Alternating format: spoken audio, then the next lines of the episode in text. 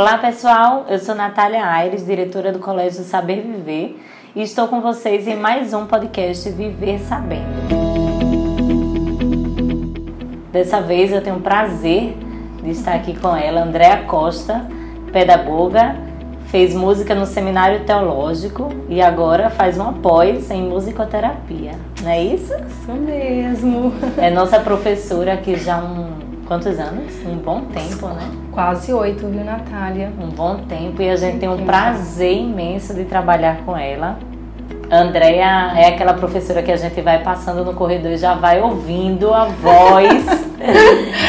Os Ai. alunos ficam impactados com, com a beleza da voz dela, com, com como, ela, como ela trata a música e isso pra gente é, é incrível. Né? É muito legal ter, ter gente assim na escola, porque a gente acredita muito nesse trabalho.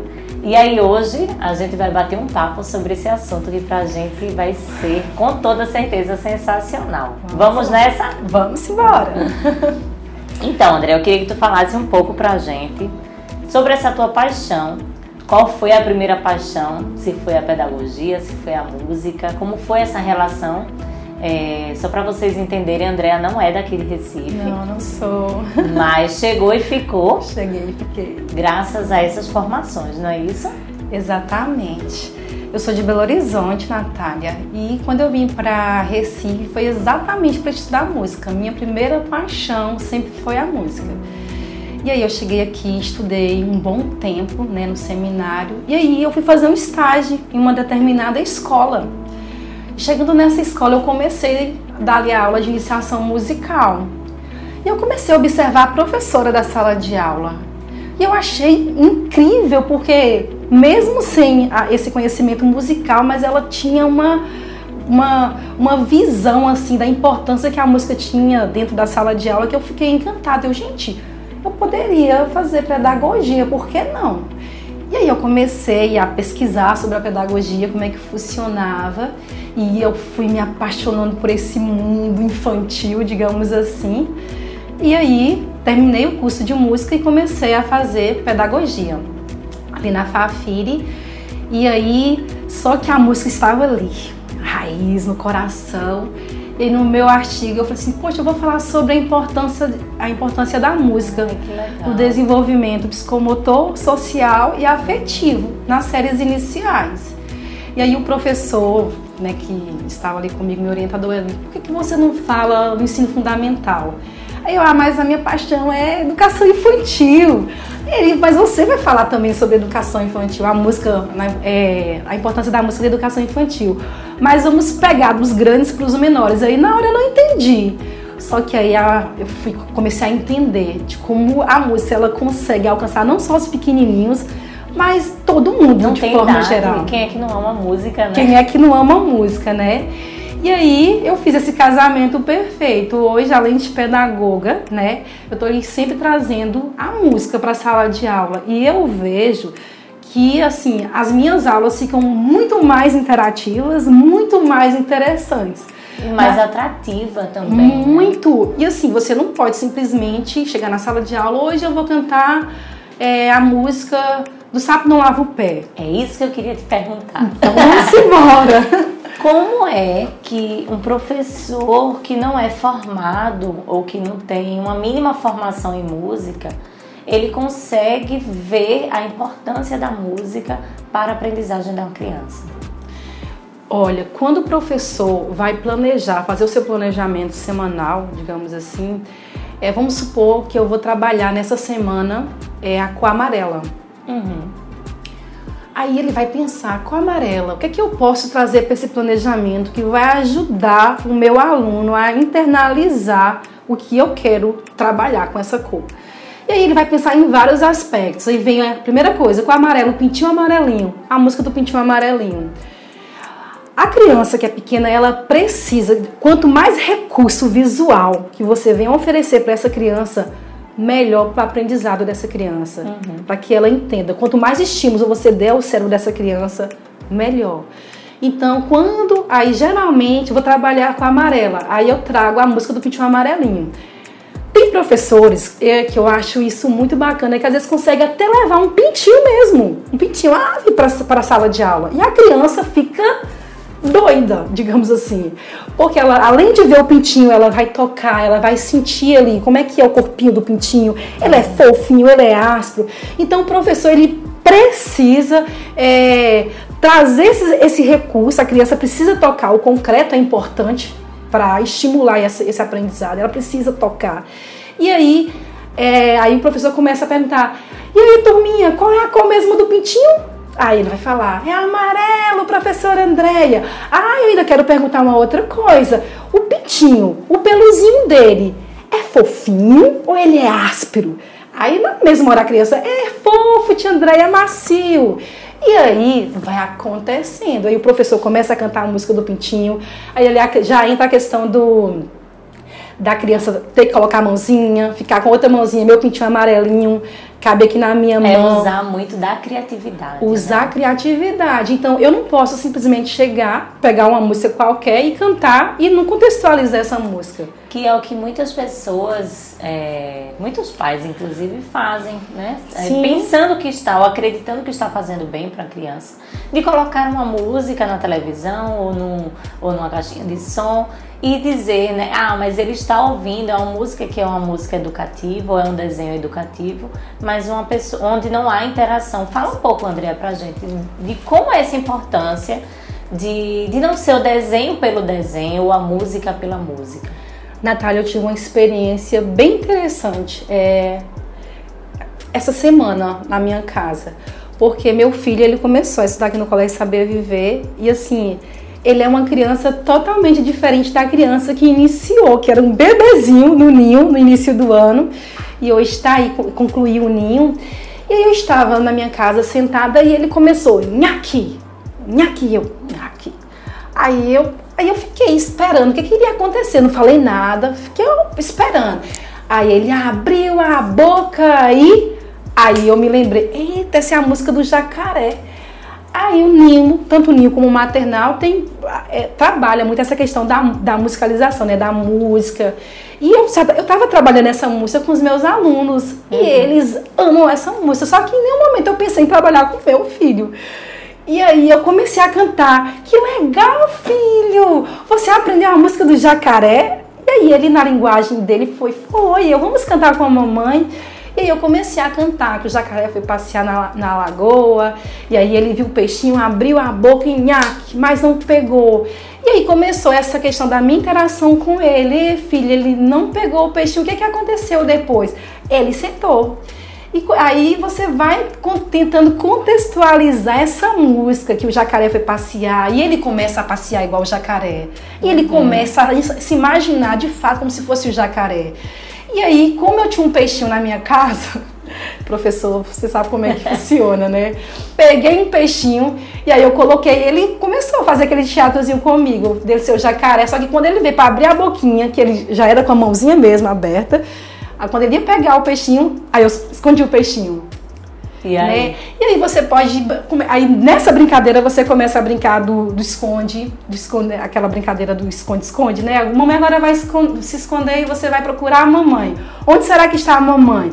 E você vai brincando. Ou você. Ele é o, é o jacaré, a mamãe pode ser o jacaré.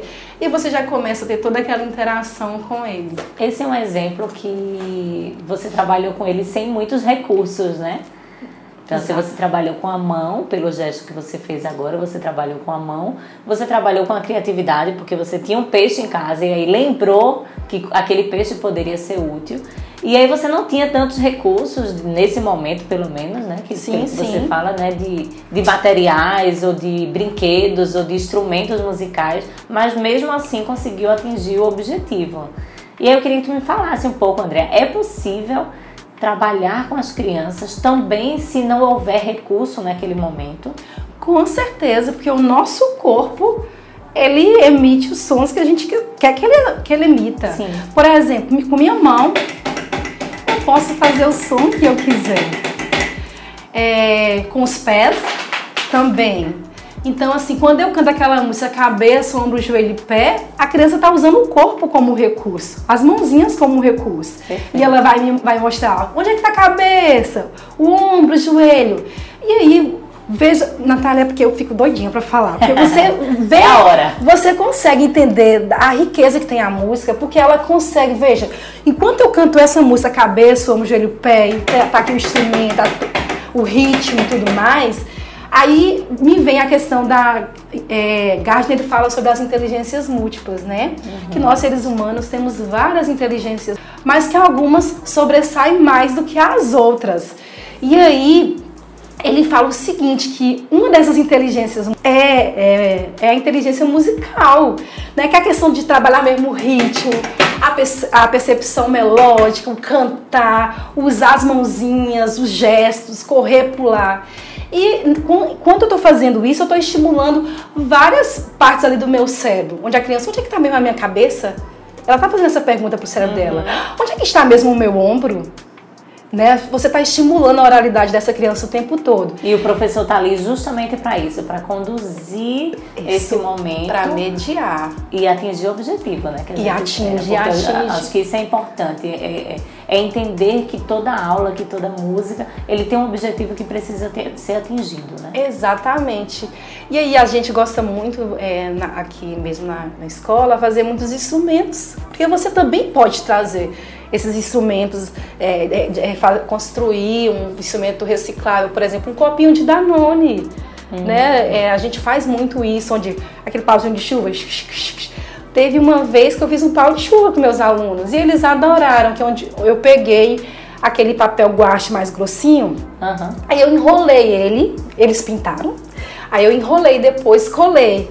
Você, vocês que estão em casa, tentem imaginar um pauzinho de chuva mesmo. Sim. E aí eles enrolaram, eu trouxe arroz, tampei, tampei no fundinho, o fundinho desse pau de chuva, e eles começaram a colocar o arroz dentro. Ali eu estava estimulando, trabalhando na motricidade fina, a, a, questão também da motricidade ampla, porque eles tinham que pegar, eles tinham que tocar e depois, assim que colocaram o, o arrozinho, tamparam, eles começaram a ouvir esse som as sonoridades que saía de dentro desse pau de chuva. Shhh. E aí eu, qual será o som que tá fazendo agora, turminha? Shhh. A chuva, tia Andréia. E foi muito divertido, foi uma coisa bem bacana. E são coisas que é, em casa o papai e a mamãe pode fazer também com as crianças. É possível. É né? possível. E foi bem divertido, eles adoraram. E teve uma outra que foi tão engraçado, que foi bacana também, que foi do Reco Reco que é, essa é um pouquinho mais difícil, mas que deu certo, que o maternal gostou, que você eu coloquei, peguei é, caixa de papelão. Uhum. Aí eu fiz dois círculos nessa caixa de papelão, as crianças pintaram. Veja como é que a música é maravilhosa. aí, é, aí o que, que eu fiz? Eu peguei é, duas miçanguinhas, pode ser botão, um botão, dois botões grandes, coloquei um de um lado do outro e coloquei uma fitinha dos dois lados. E aí, aí eu colo, é, colei na parte de baixo do primeiro ciclo, peguei o outro ciclo e coloquei em cima. Aí eu colei. Coloquei um palitinho de churrasco, de picolé, pode ser também. Eu não sei se vocês vão conseguir imaginar em casa, mas aí o que a criança fez? Pegou esse palitinho de churrasco, começou a esfregar um no outro. Então o botãozinho começou um a bater. Batia de um lado, do outro, e começou a fazer esse som. Tchac, E eles ficaram doidinhos. Eu sei que a minha turma do maternal aí levou para casa e foi sucesso em casa. Ai, que massa. Andréa, aí te pergunto é, sobre leis, né? Acho que isso é importante a gente falar também. O ensino da música se tornou tão importante para o estímulo da criatividade infantil que, pelo que a gente sabe, né, se tornou obrigatório a partir dessa lei é, que foi sancionada há alguns, alguns anos, não sei. 2008, Natália. 2008. Isso. E aí eu queria que tu falasse um pouco pra gente sobre a LDB, o que é que isso nos auxilia, o que é que auxilia o professor, onde, onde ajudam as crianças nesse processo e por que da importância dessa lei ter chegado para as escolas. Bom, é, foi muito importante ter chegado a música na escola, porque como a gente já vem conversando, né, ao longo aqui da nossa conversa... Gente... Até porque algumas pessoas não acreditavam, né? Não acreditavam. Ou, então ainda não acreditam, né, da importância da música nas escolas. É porque eu acho que essas, essas pessoas que não acreditam, igual eu te falei, às vezes cantam por cantar, né? Não sabe nem o que está cantando, não contextualiza aquela música. Ou até pensa, eu não quero que meu filho seja músico, né? E, então, é, pra que cantar para ele se eu não quero que ele seja músico? E aí eu acho que é, é, é, por isso que a gente te trouxe, né? Porque além de você ser pedagoga, você é, tem essa formação. Foi ótimo você trazer isso, Natália. Por quê? É, ensinar a música na escola não quer dizer que os nossos alunos serão músicos, não. O objetivo dela não é esse. O uhum. objetivo dela é exatamente é, trabalhar a socialização, a interação né, entre os alunos. É, é, você, quando eu trabalho uma determinada música, eu estou desenvolvendo a oralidade, o vocabulário dessa criança. Ele vai se tornando, do, tornando rico de uma forma bem natural. Quando você menos espera, por exemplo, quando eu pego uma criança é, no início do ano, maternal, porque eu sou professora do maternal, tem crianças que chegam que não conseguem nem falar direito, né? Que tá bem naquele iníciozinho ali, a oralidade ainda está chegando. Então a música, ela é um recurso riquíssimo para o professor, porque ela, ela, o objetivo da música é exatamente esse, é de desenvolver essa oralidade, de trazer palavras, letrinhas, onde a criança, olha, o sapo, olha, foi uma palavra nova quando eu canto a música. O sapo não lava o pé, porque ela não sabia. A dona aranha subiu pela parede. Olha, dona aranha, uma palavrinha. Então, assim, quando você menos espera essa formação, essa, essa linguagem, essa oralidade, ela vai sendo formada de uma forma bem tranquila. E aí vem essa questão da, da LDB, né? de fato a música chegou na escola, é, lembrando que ela não é um conteúdo obrigatório, ela não é exclusiva, né, como a gente acabou de falar, não é obrigatório, mas é interessante que a escola ofereça justamente por causa de tudo que eu acabei de falar, para desenvolver essa socialização, essa interação. É, por exemplo, imagina que você vai fazer uma brincadeira que precisa de música. Imagina se a música não tivesse presente. Como seria, né? Como seria? Pense em um filme, por exemplo. Saindo um pouquinho agora. Imagina um filme, tá? Você tá lá vendo aquele filme com aquela música, tchá, aquela trilha sonora bem legal. Aí quando você tira aquela trilha sonora, o filme não perde a graça. É porque com a música ela, ele trabalha também as emoções, né? Exato. Então esse é, é, esse, esse é o papel da música dentro da escola, da sala de aula. Agora, como a gente já havia dito, cabe a forma de como cada professor irá ensinar os seus alunos. Perfeito, perfeito. Acho que é isso. É, é, é, eu espero que as pessoas tenham entendido é, o poder desse podcast, né? Ah, Porque. É, o nosso objetivo é justamente esse, para fazer com que as pessoas entendam o poder, mais uma vez eu trago, é, da música na educação infantil, principalmente, ou talvez a música na educação. É, o porquê que é tão importante, o porquê que a gente levanta tanto essa bandeira de que as mães precisam cantar, as famílias precisam cantar para as crianças, mas não cantar por cantar. Cantar trazendo essa contextualização, cantar trazendo a força da voz, cantar trazendo o poder dessa emoção e fazer com que a criança se envolva nesse processo. Ai, aí, Natália, vê uma pessoa que eu admiro muito, que que eu amo, que é o Gardner, que ele fala assim, que uma inteligência implica na capacidade de resolver problemas ou elaborar produtos que são importantes num determinado ambiente ou comunidade cultural. E aí ele fala que uma das inteligências é, múltiplas apresentadas por ele mesmo é a inteligência musical, que essa inteligência musical ela implica em observar e avaliar as habilidades que as crianças têm em manter os tons e os ritmos musicais. Então o interesse aí é o que? Aprender a tocar um instrumento, a reconhecer determinadas canções. A criança ela precisa de um, ambiente rico, onde a escola, tanto em casa como na escola, onde ela encontre oportunidades e estímulos que favoreçam o seu desenvolvimento intelectual, lembrando que cada criança tem o seu próprio ritmo de desenvolvimento. Olha e sabe aí. o que? É, não é legal, é muito rico, gente. A gente tem que falar mais sobre música, sobre a educação, a importância que a música tem para a educação, porque é isso. Por exemplo, vamos supor, eu vou fazer uma, é, um dia desses, que eu vou compartilhar com vocês algo que aconteceu comigo em sala de aula, que eu fiquei meu Deus, foi de arrepiar. Eu estava com determinada aluna e esse aluno ele estava bem eu estava num dia sensível, não acordou bem, chorava um pouquinho, estava muito sensível. Eu comecei a cantar várias músicas que eu já cantava com ele, mas nada o acalmava. E aí nós estávamos em uma roda é, de conversa, que na escola a gente sempre tem essa, esse momento de roda de conversa informal, onde as crianças falam como é que foi o dia, como é que foi a noite, que tomaram no café da manhã, justamente para estimular essa oralidade. E essa criança estava bem agitada. E aí tinha alguns pandeiros na sala de aula. Eu tenho vários pandeiros, geralmente eu levo um ukulele ou um violão, mas nesse dia tinha um pandeiro. Aí eu peguei esses pandeiros e assim, veio na, veio na minha cabeça, peraí. Aí eu comecei a cantar a música da Dona Aranha. Só que eu comecei a pegar um pandeiro e colocar um em cima do outro. Como se fosse a Dona Aranha, né? Eu comecei. A Dona Aranha subiu pela parede.